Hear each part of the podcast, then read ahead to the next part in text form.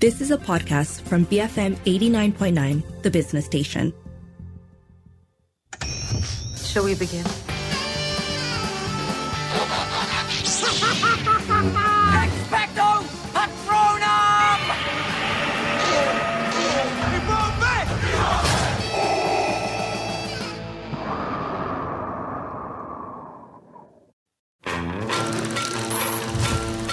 Will we have to leave our home? Of course not. How do you know? I just know. Okay, what if it's dangerous? Evacuate all places of residence. Do sheep have lashes? Ask your father. We're going sideways. Dad, do sheep have lashes? Doesn't anyone want to pay attention to what's actually happening? I wish there was something I could do. I wish I could outthink the problem. Some persistent sense of large scale ruin, we keep inventing hope.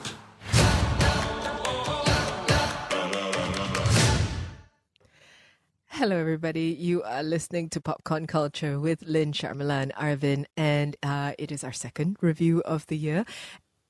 I think it's going to be a bit of a contrast to yesterday's Love Fest, actually. Uh, we are talking about White Noise, which is Noah Baumbach's, uh, Baumbach's adaptation of what has always been considered an unfilmable book uh, by Don DeLillo. Um, yeah, I think let's discuss. I'll leave it at that for now. oh God, um, I, I'm trying very hard not to let my personal feelings frame the rest of this. I will say, yesterday we said Banshees of Inisherin is an interesting end of year slash start of the year watch. This is not how I wanted to start my new year. This really, White Noise is really not how I wanted to start my new year. And I did watch it after the new year, which might have added to it. I didn't like this one at all. Um, the only things I think I liked about it were the performances, which are admittedly great. Um, for me, it felt like the kind of movie, like if you take every annoying quirk from an indie film and dropped it into one film, this would be that film. It's almost like a parody of an indie film in a yes, way. Yes, but not right? quite. not enough that I enjoyed it. so the, the thing is, right? It's uh, the interesting thing is I can completely understand why people would hate this movie um, because it's so easily. I think it's so easily dislikable. Um, because of how chaotic it is. I think it's one of those movies that would have never been made if it was from a traditional studio. Um, the only way something like this gets made is because Netflix likes to experiment, and then they went and got A24 to help them produce this thing, right? Um, and gave like Noah Baumbach, uh, Baumbach um, a lot of money to make it. Okay, before we continue, let's just collectively agree: is it Baumbach or Baumbach? I've heard both. I've heard both. I'm actually, gonna say Bach only because of the musician, Okay. but but I might be wrong. Okay, if anybody knows and wants to correct us, please do, because otherwise, you know, just bear with us. We're going to bombard it through through the rest of this show. Um, but I, you know, when we're talking parodies, right? Like, if you are a mumblecore kind of aficionado, especially of the the indie variety, then I mean, you come in, you see that this film is written and directed by Noah Baumbach. You see that it stars Greta Gerwig and Adam Driver, and you kind of brace yourself, right? I think you gird your loins, knowing what roughly what it is you're going to expect, and it still gets weirder. Um, I I put off describing the film because I was trying to gather my thoughts. Um, I've gotten no closer. So it it, it tells the story of this large um, blended family, I suppose. Um, you know, the patriarch of whom is the foremost Hitler expert um, in the United States. Uh, the matriarch is a uh, housewife who And posture specialist. Posture, yeah, she's a posture specialist, and she's suffering from an unknown condition and taking some sort of unknown drug. And um, in the midst of all this, there is a there is an explosion, which results in what is it that they call it? The airborne toxic event, Mhm. which causes an evacuation. You think the movie's going to be about that, but it isn't. They return home. Um, after they return home, further investigations ensue into their relationship and the nature of the drug that uh, Babette, who is the, the wife and mother, um, what she's taking. And then the film ends after that. Yeah, I mean, that's it, right? I that mean, I- how else really do is it. it? Yep, So yep. I I So I, I haven't read the novel to be fair, but it's always described as a as a as a sort of searing criticism of consumerism and our obsession with um, with this sort of suburban the markers of what makes suburban life uh, worth living and all of these things. Um, I expected that to be so in a in a way i think i either expected the movie to be a lot weirder um, and then exactly like what i would expect the novel to be or perhaps pared down because it was marketed actually to be about this whole family escaping a disaster because of this airborne toxic event. Um, and then you, if that's what you went in expecting, because that's all they're saying in the promos and in the synopses, you're going to be very disappointed because, like Lynn says, that's about 20 minutes of the film and that's it. Um, the rest of it tonally just feels like it never quite settles into what it wants to be. Um, it also feels like it's trying to do too much. I'm also realizing that I've never actually watched any other Noah Baumbach film.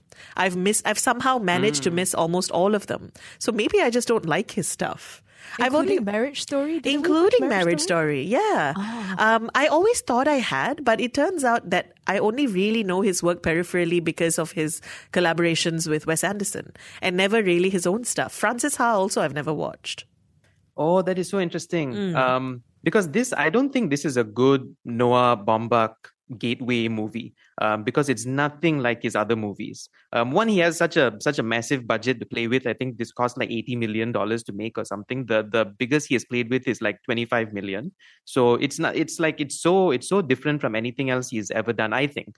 Um, but all that stuff that you spoke about, right? The the whole the, the eclectic nature of this movie. I th- I'm going to say it works. Um, or it worked for me because I I like this movie for sure.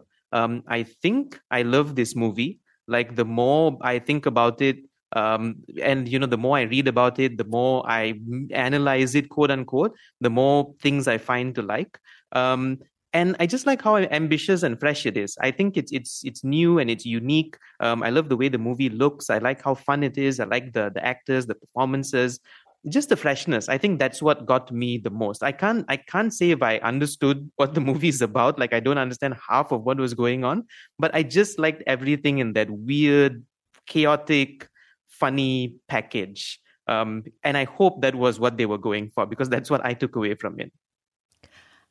I um I can't remember what was the last movie I said this about, uh, but I meant it sincerely then, and I mean it sincerely now. I admire this movie more mm. than more than I like it. I think it's a for me personally it was a little bit difficult to like. Um, it it kind of comes off as being um, like you just said, Arvin, about a lot of things, but also possibly nothing at all. Um, and the the the dialogue really made it tough, and I know it's tough on purpose, right? Because um, they're talking about everything and nothing. They switch between first person and third person. They are non sequiturs. Sometimes they're commenting on what's happening in front of them. Other times it's about um, something that, like, do do camels have milk? You know, things like that that have no relation to the fact that they're driving into a bush. You know, so there, there are all these things that go on, and um, it's clever. I think that the performances are really something because they're conveying really legitimate, fraught emotions while saying the most ludicrous dialogue. Um, I admire all that. I think that there are some shots in the movie that are beautiful. Um, I don't like it though. I, I, don't. I don't. I can't say that I like the experience of watching the movie. I actually checked out about halfway through. Um, I only finished it because I knew we had to review it. And I very rarely feel that way about movies. Um, you know, most of the time, I look at the runtime and I'm like, okay, I've done an hour. I can do an hour more. It's not impossible. This one, I actually actively wanted to stop watching. Um, and, and I think it's also got to do with the fact that it's not the, the story it's telling is also not pleasant, right? So you're already in a space that's not pleasant or happy or easy. And then the movie doesn't, for me at least, make that any more worth going on a journey with. The only things that I did appreciate, though, there are some scenes. There's this great scene um, of Adam Driver doing a sort of double team lecture with Don Cheadle, who's another professor of Elvis studies in his um, university. Scenes like that are great fun, and that's because performance wise, the way they're shot, there's a that's where the weirdness gets escalated to like maybe 200 and then i'm like oh okay this kind of weirdness i can get on board with. Um, there are also uh, that the, a supermarket plays a really important part in in the whole telling of this tale. And i think you know the whole the idea of consumerism and so on. I love the way the scenes in the supermarkets are shot and the way people interact in the supermarket. Uh, but they all feel like disconnected great ideas that don't have a lot linking them together. Mm, I also felt like it would have been way easier to recommend this if it was divided into three separate episodes the way the movie is divided into three separate parts. They're like mm. they're three chapters right? One two and three. And they worked separately as as episodes instead of like one film. Because by the time you get going with one storyline it completely pivots into something else and you don't know where you are. Um, which i both appreciated but i was also like you know, it would have been nice to choose. If I want to tell someone to watch this or ask someone to watch this, it would have been nice to pick out one of those uh, one of those episodes. But I think for if, if nothing else, I just love the way the movie looks. Also, um, even if I was not going to like analyze it or think about what the movie is trying to say, I love the way the movie uh, looks and sounds. Danny Elfman composed the score, and then it has like an original song at the end by LCD Soundsystem, which is I think my favorite credit sequence ever now. I love the credit sequence. Uh, the cinematography, it has that 70s, 80s Spielberg, um, Robert Altman uh, aesthetic and that vibe going for it. Um, so yeah, I mean, I mean, I, I, I, would I would watch this movie on mute. Um, if, if if I could just to just to uh, see the scenes again because it looks it looks beautiful. I think Sharmila might as well. I, I, I would I would watch it with the screen off. and maybe just YouTube the scenes I enjoyed. oh, I'm glad. I'm glad, you guys, that we're starting uh, 2023 with such such divided opinions. Sets the tone. Um, we're talking today about White Noise, uh, which is an adaptation of a novel by Don DeLillo. It was written and directed by Noah Baumbach, and it stars a bunch of very interesting people um, whom we'll come back to discuss in a bit. Let us know if you've seen it, um, if you plan to what you made of it. You can WhatsApp 018-789-8899 and tweet us at BFM Radio. Best flipping moments. BFM 89.9, the business station. Life is good, Jack. As long as the children are here, we're safe. May the days be endless. Let the seasons drift do not advance the action according to a plan. They don't look scared in the Crown Victoria. Yeah, they're laughing. These guys aren't laughing. Where? In the Country Squire. What does it matter what they're doing in other cars? I want to know how scared I should be.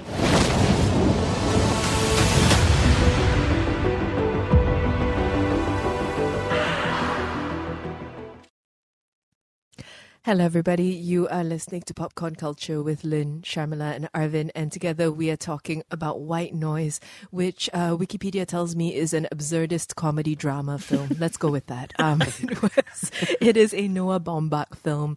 Um, it stars Adam Driver, Greta Gerwig, Don Cheadle. Um, let's talk a little bit about the performances because Arvin, you you were mentioning just now the aesthetics, and I think that the aesthetics of the movie, the uh, I was going to say the pace, but then I, I, I, started doubting myself because the pace is kind of both good and bad. It's part of the problem and part of the solution.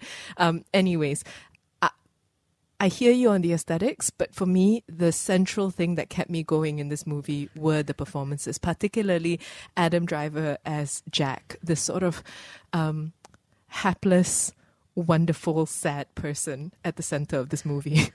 You know, if nothing else, White Noise has convinced me that I would follow Adam Driver to the ends of the earth, to the lousiest of films, to the worst, most indulgent of stories, between and I would still watch movie it. And this between movie. puppet movie, uh, between this movie and uh, what is the film where he played at night, where the film is not terrible? Last year. Oh my God, yes, Last mm. year, which is admittedly a great film by his character, was horrible. I am there for Adam Driver no matter what he does. He can do no wrong in my eyes yet. Greta Gerwig also actually um, yes. is so.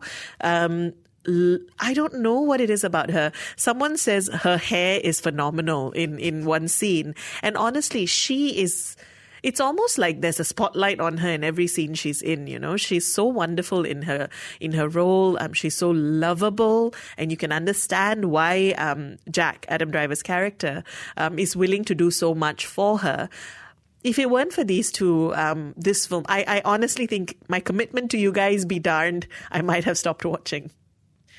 Adam Driver is going to do a movie where he goes back in time to kill dinosaurs or something. It's coming Yeah, out yeah. like soon, right? Yeah, I'm excited. And, yeah, I, I'm also very excited uh, to see that. I, I think I think Adam Driver is easily my favorite actor working today. Um, everything he does is is so good. He's always so good on screen. I don't think he has had a bad performance yet. Um, but my biggest thing was normally aging any actor up so much looks bad on them, right? Like they can't pull off the the age or the prosthetics or the makeup. Um, Adam Driver can look 30 or 40 or 45 or 48 easily. Um, like here, I, I I can easily believe he's a middle aged guy. I forgot what he looks like in real and life. still be charismatic. That's the part I don't Hmm. get. Look at that hair. He's not supposed to be this magnetic to look at. he's got the Nicolas Cage thing going on. He's Yes. pulling a he's pulling a Nicolas Cage. But there is like one scene in the movie, without spoiling it, there's one scene where you see why Adam Driver is Adam Driver. Um, and it's a quiet scene, but you're like, ooh, you're like, there's there's the performers, you know, there's the the acting that's coming out. Um, he's so good. He's so so good. And I- think that that goodness is kind of essential to discuss because in, the midst of all the, the white noise of white noise, in which it, it's it's kind of surrounding you with a lot of things, um, in order to, I, I think I think somewhat. It, it sometimes feels like the movie is trying to confound you on purpose. Um, and so, in the midst of that, I do think you need a North Star. And um, if you didn't have Jack and Babette in the middle of the film. Um, and if you didn't care about their relationship, even though half the time they're they're sort of s- speaking very strangely at each other and about the relationship, but not at all about the relationship. Um, if you didn't have that at the heart of the movie, I, I'm with you, Sharmila. I think that it, it would have been tough. I mean, the children are enjoyable, but it's all just, it, it is genuinely, um, and this is a neat trick, it is genuinely a lot of white noise within the film. It's that, and, and also I really appreciated how much both these actors. Uh, this is something I've always thought about Adam Driver that he's a hugely physical actor, that he can do things with his body to accommodate what the role needs him to be. But Greta Gerwig as well, right? Because there's a lot here about, um, again, I think the suburban ha- ha- suburban wife trope, um, how she feels about the way she looks, and um, you know her guilt between becoming a smoker and not and trying to quit, and a lot of these things. And ultimately, of course, the whole thing is wrapped up in this fear of death. Um, there's a way in which both of them use their bodies within these scenes, um, which is just amazing because, like you said, Lynn, the lines they're saying are just not realistic at all. Nobody speaks this way. They're not meant to be, right? And they're I mean, not meant to be. But the way they perform the lines, even when the lines are so difficult, and you really feel the emotions of it. And if I could feel it in a film that I hate, um, I feel like that's credit to the kind of performance that they're bringing to the story. I, I think the the it's not supposed to be the dialogue is not supposed to be, but they look like they are supposed to be weirdly awkward and quirky. Like they do that so naturally and, and so well, right? Um, I think the thing that bothered me the most, and this isn't the movie's fault, uh, more like my personal mindset, um, is that I'm so tired of movies about the pandemic that are not about the pandemic.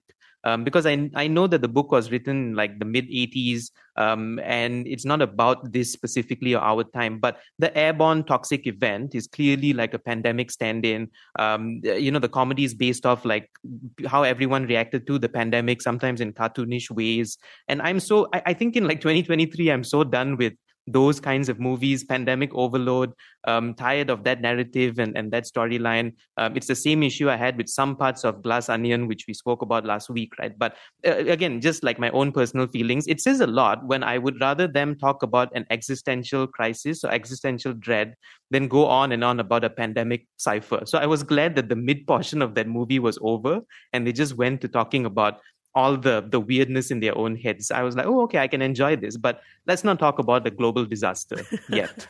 That's or so again. interesting. I, I, I don't know why the pandemic thing just completely went over my head. Um, I, I don't know Ooh. if it represents a um, you know an endemicity in my own life. Um, Wow. I say as I sound ill as heck. Um, you know, but no, but I, I You're don't starting know to talk like Noah Baumbach. I know, that's true. It is true. I don't. I, I really don't know if if it is that, um, or if it was just that the the 80s-ness of it kind of prevented me from being able to see it, and um, I was fully in. Um, I was fully in a nuclear fear headspace, which me- had me thinking more about, uh, say, Russia and Ukraine, for example. Still very 2022, 23, um, but not necessarily the pandemic. Am I coming round on this movie? No, no, I, I don't think so. It just felt like it for a moment, but not really.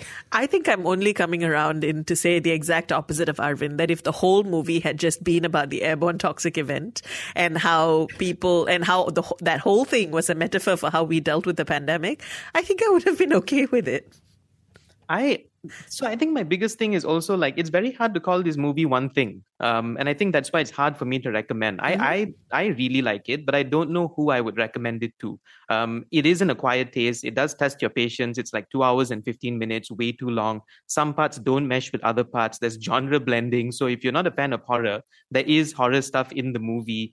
Um, but I think it's like if you like something different or want to see something different, even if it challenges you for better or worse, then I would recommend it because it's it's unlike anything that we've seen in the last year in cinemas or otherwise. Um, and I think that's the thing that I latched onto. I would recommend it to people who annoyed me greatly in the last year.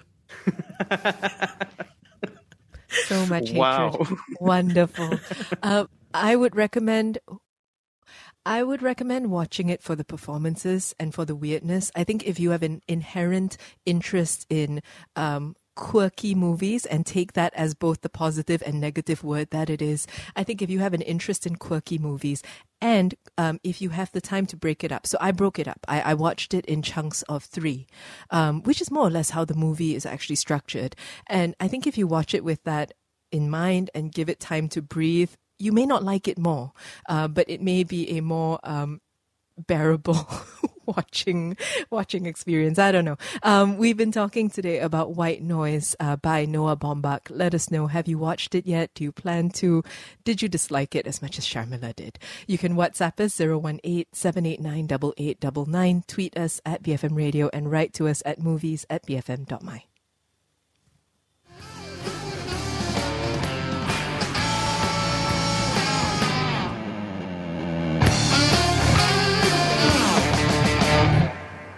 You have been listening to a podcast from BFM 89.9, the business station.